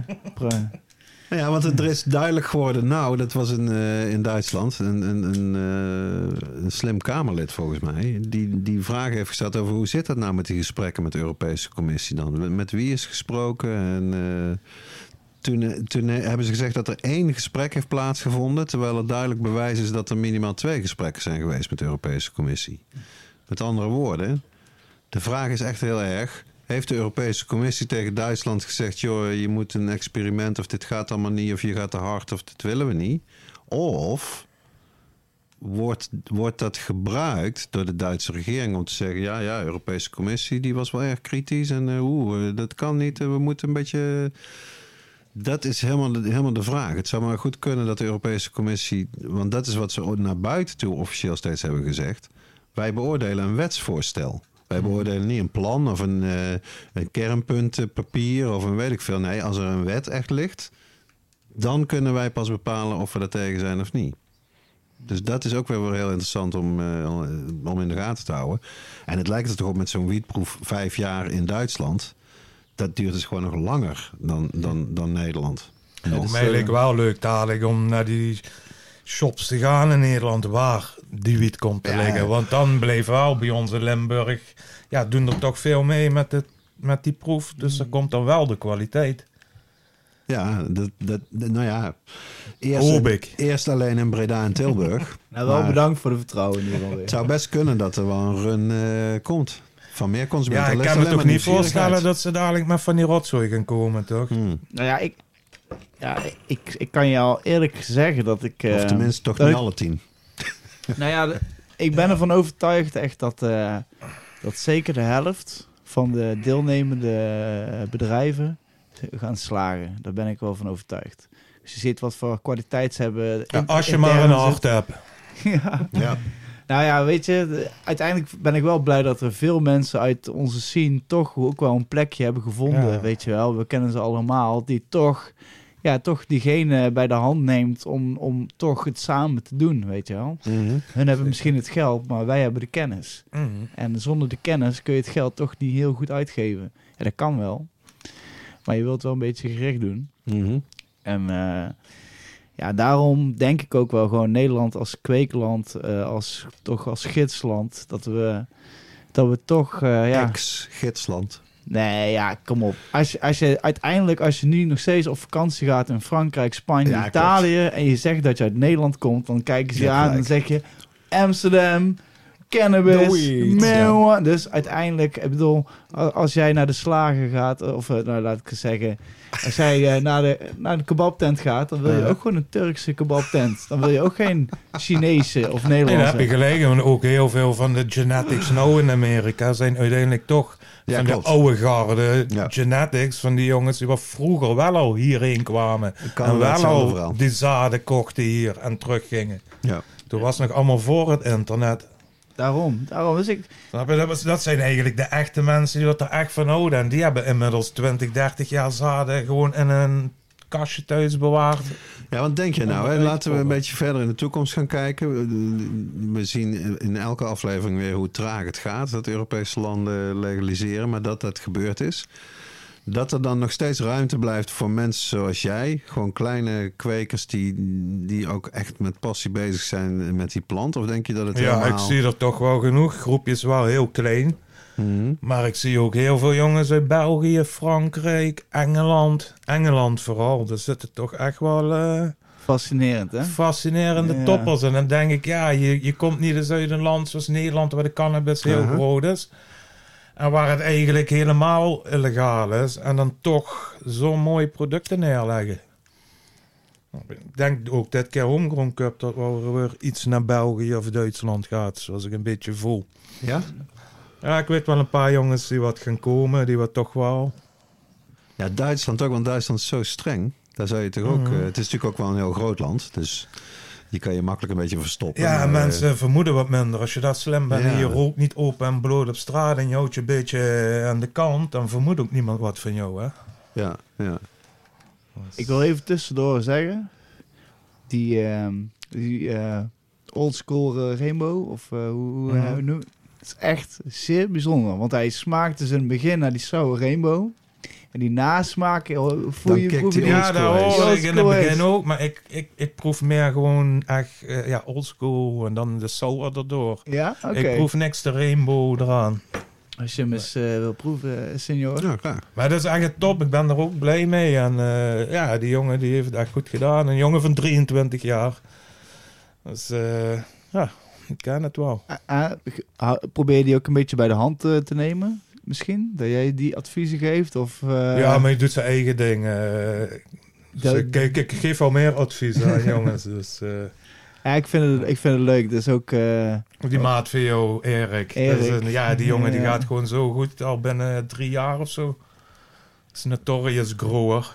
ja, ja, ook een goede vriend van mij. En, eh, Probeer dat is gelijk schoon. zeer enthousiast, een goede Ja. kweker. Ja, ja, het is echt... ik vind het mooi hoe, hoe, hoe al die... Kijk, je moet gewoon vooral niet eh, gewoon... eh, te gro- of allemaal denken dat je allemaal... eh, nee, je moet gewoon lekker voor jezelf gaan kweken. En dat Gewoon voor je ze- eigen, ja, dat je eigen kan voorzien. dat je zelf wat lekkere soortjes hebt. En als een topje kan weggeven hier en daar. Ik, ik, zou, ik wil ook nog één keer heel even teruggaan over eh, Dutch Passion. Want eh, Mhm. kijk, ik, ik, ik heb ook wel eens af en toe gezeven, gezeurd over Dutch Passion. Maar eh, toevallig, ik had wat zaden gegeven aan een vriend van mij. Mhm. Die jongen heeft wel eens ooit gekweekt. Maar is, is na, echt na tien jaar is hij toch weer een keer begonnen.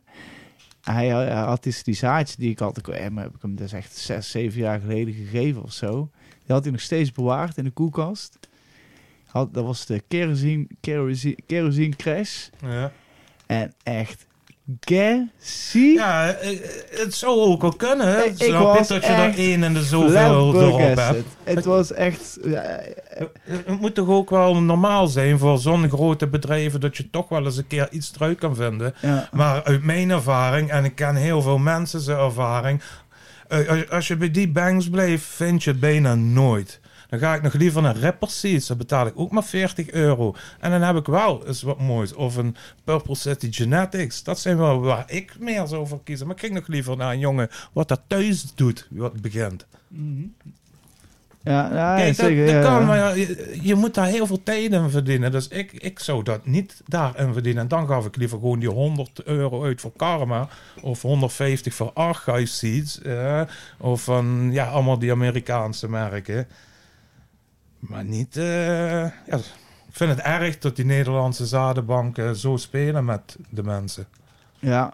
Nou ja, ik heb, ik, ik heb ook inderdaad verhalen gehoord over dat of ze Old inderdaad... Dutch Genetics, daar vind je ook wel goede dingen bij. Maar dat is ook weer gewoon een man thuis. Snap je? Die wordt het zich wat kleiner houdt. Ja. is nou ook wel iets duurder geworden. Maar ja, ik ken toch jongens wat echt fire uit zijn zaden hebben gevonden. Ja, precies. Ja, dat, dat loont ook echt de moeite. Kijk, Er en dan is echt, iemand die eh, wat gewoon thuis zit. En dan heb je ook nog een gezin aan de vrede.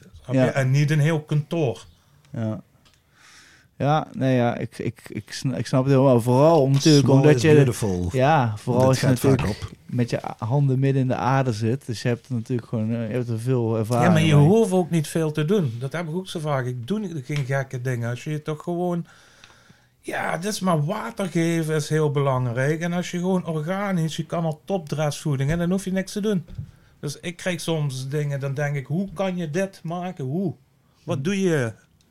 Misschien te veel. Want ik doe niet veel. Ja, nee, maar dat is ook wel... te veel is denk ik altijd een groot en wel probleem. je uitstraling, hè, planten voelen. Ja, als je gewoon elke dag even kijkt en zo. Of dat je gewoon, hè, wat we hier in Nederland allemaal hebben, die, die, ja, de grote kwekers, die gaan twee keer per week ergens kijken. Ik ken ook jongens die doen thuis wat en die willen niet naar boven gaan. Die zitten liever op de Playstation. Ja, Ja, ja, ja. ik ga liever even daar kijken. Ja. En wat plukken en kijken hoe alles zit, voelen aan mijn potten. Maar ben je, ben je dan wel iemand die zoveel mogelijk ook automatiseert? Of ben je iemand die wel gewoon alles met de hand het Alles liefst met de eh, hand, weegt? gewoon op gevoel. Ja? Ja. En is, eh, en, Ik heb- weeg vaak mijn voeding nog niet eens af. ja, je weet het toch. Je, weet wat je erin moet. En is eh, zoveel. ja, eh, Dus eh, eh, minder is altijd beter dan te veel. ja, dat was eigenlijk mijn volgende vraag. Inderdaad. Ja. maar ook met inderdaad water geven. Is het echt beter te weinig dan te veel? Ja, wat Ja, mensen voelen aan je pot is heel belangrijk. Maar ja, dat kan je alleen maar als je kleinschalig doet. Kijk, Als je grootschalig doet, kan je niet overal gaan voelen. Kijk, je kan, dat zie je op een gegeven moment, als je een tijdje bezig bent, kan je gewoon zien, oh, de aarde is droog aan de bovenkant. ja, ik lees een plant. Dus dan kan je denken van, oh, die heeft water nodig, want de bovenkant is droog. Maar je moet gewoon even die pot optillen. Want dan voel je gewoon, is hij licht? Als hij echt licht is, natuurlijk, dan moet hij veel water hebben. Ja, Maar verrassend vaak is die boven droog. Eronder nog. eh, en dan til je hem op en dan is hij gewoon zo zwaar dat je denkt, oeh. Ja, dat- vooral als je buiten kweekt, dan Ja. heb je dat heel erg. zit te veel vocht. Ja, want er is bijvoorbeeld een keer gewoon een dikke regenbui overheen geweest die jij een beetje vergeten bent. Of toen zat je binnen, weet ik veel. En daardoor, eh, nou ja, dat is elke... het, is, het is heel moeilijk te zeggen, weet je. Als je het niet plant. voelt, dan, dan kan je het niet. Ik heb ook wel eens jongens gezien die, ja, die zijn jaren bezig. Er En zijn mensen die groeien 20 jaar en die doen al 20 jaar hetzelfde. En ze hebben nog rotzooi. En je hebt jongens die komen binnen een jaar en die maken gelijk fire. ja. Dat is heel raar. ja, het is wat je zegt. Het is een soort intuïtie. Ja. En het is ook weer wat jij zelf uitstraalt naar die plant. Ik geloof er ook echt in. Maar ik, ik vind het ook prachtig. Daarom vind ik de, een mooi seizoen als ik mijn plant heb staan. Het eerste ook wat ik zie, omdat ze op mijn balkon staan als ik eh, wakker word 's ochtends. Eerst mijn mooie en lieve vrouw, maar dan mijn mooie plant op het balkon. Jouw tweede vrouw. En dan ga ik, nou ja, ik ga echt wel zeker eh, snel even naar die, ik begroet die planten als het ware. Ik ga in ieder geval even naar kijken. Voor een deel heel praktisch, hè. Dat je gewoon ziet van, nou, het zit beestjes in, is een tak afgebroken, is iets omgeflikkerd, weet ik veel wat. Ja. Maar voor een deel ook gewoon, je, ja, ik begroet ze niet letterlijk, maar ik, ik kijk goed naar die planten. En ik ben blij mee dat, dat ze goed zijn en dat ze mooi groen zijn, et cetera. Die Notorious Grower, die heb ik toevallig eh, zaadjes gegeven. Of ik had zaadjes uit laten komen. Echte hees. Dus eh, eigenlijk drie Thai-soorten gekruist met A5-hees. Ja, hè? Maar die duurt 16 weken. Ja, ja, die jongen die doet het pas. En hij, eh, hem zijn ze eigenlijk nou nog beter uit dan die van mij. Wauw. Snap je? En ook buiten, hè. Dus hij moet nou gewoon eigenlijk zeg, 16 weken buiten light hebben. Maar dan heeft hij wel eigenlijk een plant wat Dat is echt speciaal. Ja, Maar waar die wel minder van krijgt, of eh, waar die, eh, eh, ja, hoe moet je het, ik wil het even cynisch zeggen, maar dat dat dus mensen dus daar minder voor betalen dan een koers Ja, ja, die dus ja, dat- negen weken Dat is. Ongelooflijk, niet, hè? dat groei je niet nee, dat, voor het geld. nee. Dat groei je gewoon omdat je dat erbij wilt. Is ook nogmaals de vraag of dat super lekker is. Het zijn eigenlijk drie soorten thai met hees. Mhm. Maar dat is wel weer, ja, andere cannabinoïden, meer medicinaal. Mhm. En de plant geeft veel. Ja, je doet dat eigenlijk omdat je die plant wilt, niet om andere redenen. Ja, precies, ja. Ja, ja, En het lijkt alsof Want die dan begin je daar niet aan. Ja. Kijk, en dat is ook wel wat Rens zegt. Dat ga je niet groeien, want de coffeeshop betaalt jou niet. De coffeeshop wil niet betalen. Ja, dat, dat vond ik gewoon zo bijzonder, weet Dan je ga je 15 weken groeien en dan wil een coffeeshop jou 6 euro betalen. Om uiteindelijk wel 20 euro te vragen. Ja. Dus hij maakt de winst en jij loopt het risico. Ja, En twee maanden werk. En dat is ook met cups. We hebben het dus straks over High Life Cup. Waarom geven nooit die, die coffeeshops ook dan de credit en de grower? Want een coffeeshop doet gewoon wiet inkopen en die stuurt die in een High Life Cup. Nou ja, en dan wint de coffeeshop die prijs. Ik denk dat die kwekers, tenzij je echt met een goede Ja, die alias, willen niet. Die willen niet. Nee, eh, dat Nee, dat- nee, dat maar dat wordt dan vaak. gezegd, maar ze doen het ook liever niet, want ze hun willen met de eer strijken. glory. Hun willen de glory hebben. Ja, Ja. dat is absoluut zo. Ja. Ja, dat is één ego-business. Ja. Hoe zie jij jezelf eh, in nog eh, in het zie jij jezelf ooit nog eigenlijk bijvoorbeeld een, een kleine kwekerij beginnen als je het, als er een eh, micro-licenses komen bijvoorbeeld? Misschien ik, ik niet op mezelf, denk ik. Nee. Nee. Ik blijf gewoon lekker zo als ik zit. Ja, En ik vind het goed zo. Ik ben al prettig. 45. Ik lekker. ben met pensioen.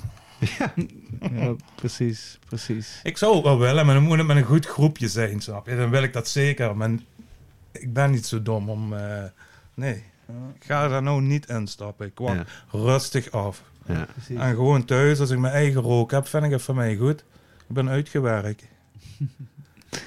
We hebben daar nog wat eh, vragen voor je. In ieder geval voor, vanaf, de, vanaf eh, reacties van luisteraars. Zeker. Dus, eh, maar dan gaan we nu door naar de oude doos.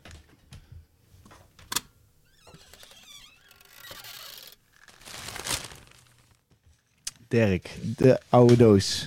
Wat zit er in eh, deze aflevering? Ja, ik heb een mooi eh, blauw boekje, gebonden boekje uit eh, mijn archief geplukt. Met de geweldige titel Rook doet leven. Over het recht op een hedonistisch bestaan. Het verscheen in 2001 en geschreven door Martin van Amerongen, een van mijn helden toch wel in de journalistiek. Jarenlang hoofdredacteur van Weekblad De Groene Amsterdammer. En eh, ja, dat is een schitterend boekje. Hij, hij schreef erg mooi. Hij was geen wietroker, maar hij was wel een sigarenroker. En ik, ik lees een klein stukje voor uit dat boekje eh, Rook doet leven. De ideale mens, althans in de ogen der reinheidsprofeten, is de topsporter. Die zich alles ontzegt om zijn lichaam te cultiveren. Hij rookt, nog drinkt. Eet verantwoord en hangt niet tot diep in de nacht in kroegen rond. Hij heeft er alles voor over om zijn medesporters een honderdste seconde voor te zijn. Daarvoor wordt hij rijkelijk beloond. Met een medaille plus een hartvergroting op zijn 35ste. Waarom zouden wij, normale burgers zonder topsportieve aspiraties, zo gezond moeten zijn? Met een binnen de perken gehouden ochtendkuch van de roker valt best te leven. Net zoals die paar kilo's overgewicht van de niet-rokers weinig kwaad aanrichten. Beseffen de gezondheidsfanatici eigenlijk wel wat zij hun medemensen aandoen met hun onheilsprofetieën? Ziek van schuldgevoelens preken zij ons het graf in. De genadeloze straf voor die paar kopjes koffie per dag, de fles wijn bij de avondmaaltijd en die paar over de dag uitgesmeerde sigaren. Het zijn de ingrediënten van ons levensgeluk. Onze hoop en troost in een wereld vol leed en ellende. En het valt onze critici ten zeerste kwalijk te nemen dat zij ons dit allemaal proberen af te pakken. Al dus Martin van Amerongen. Ik kan bijna Over- Overleden, in, eh, praten. overleden in 2002, overigens.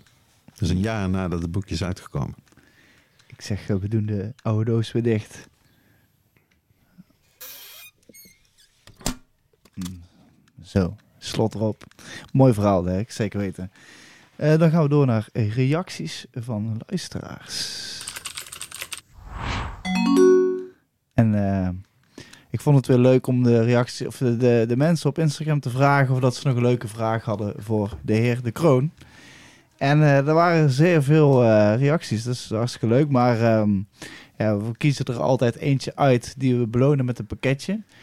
Ik, oh, wil die, eh, wil die eh, gek de toeter doen, Dirk? Ja, ik denk even een geluidseffectje. eh, Hij maakt een toevoegen. schijnbeweging, maar... Wat schijnbeweging. Nee, we gaan zorgen ehm, de, de- dat er altijd een leuk pakketje toe. Dit keer komt er van Seedstockers eh, weer een Ja, leuk pakketje precies. aan. Dus iedereen, we vragen ook iedereen als ze ooit een leuke mailtje hebben of een reactie of een vraag of een voorstel. Suggestie voor ja, stuur ons iets in. Of eh, rea- reageer op Instagram of stuur ons een DM'tje. Of dus inderdaad die mail naar, eh, ehm, wat is het? Info of eh, info at IT podcast. Weet, weet jij het niet? Nou, ja, 78 tegenwoordig. Af en toe dan twijfel ik aan. Maar in ieder geval IT podcast en podcast geschreven met een T. Zeker weten. Daar gaat het misschien ook soms fout bij mij. Maar goed, dit keer heb ik eigenlijk de vraag gepakt van Doris Wouters. En hij heeft eh, gevraagd, eh, meneer de Kroon, nou dat zeg ik, maar eh, heb je een favoriete strain van all time die je dus groeit en waarom? OG Kush. Dat vind ik altijd, ja, dat hoort er gewoon bij. Voor de smaak, de stoondheid. Ja, en dat het al een lange traditie heeft. Al, ook al vanaf begin jaren negentig. En het is nog altijd de fire strain. Alleen altijd, ja, doorgekruist. Dus ik hou eigenlijk alles waar een beetje OG, Cham, Sour Diesel.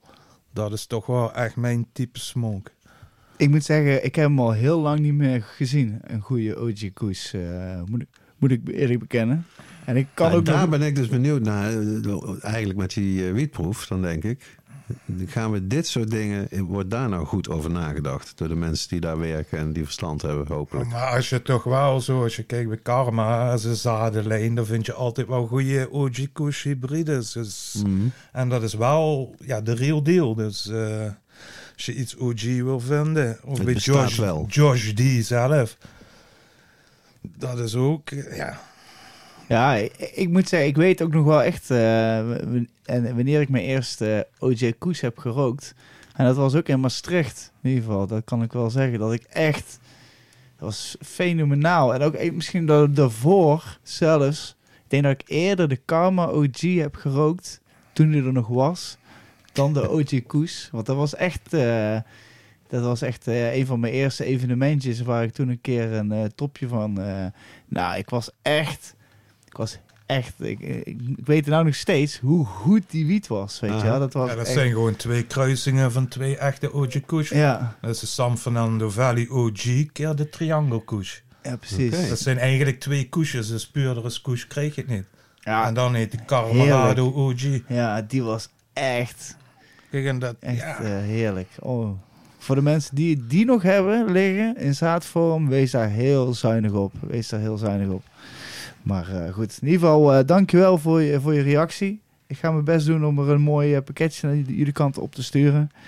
En dan gaan we nu naar de laatste, Rubriek. laatste rubriek alweer.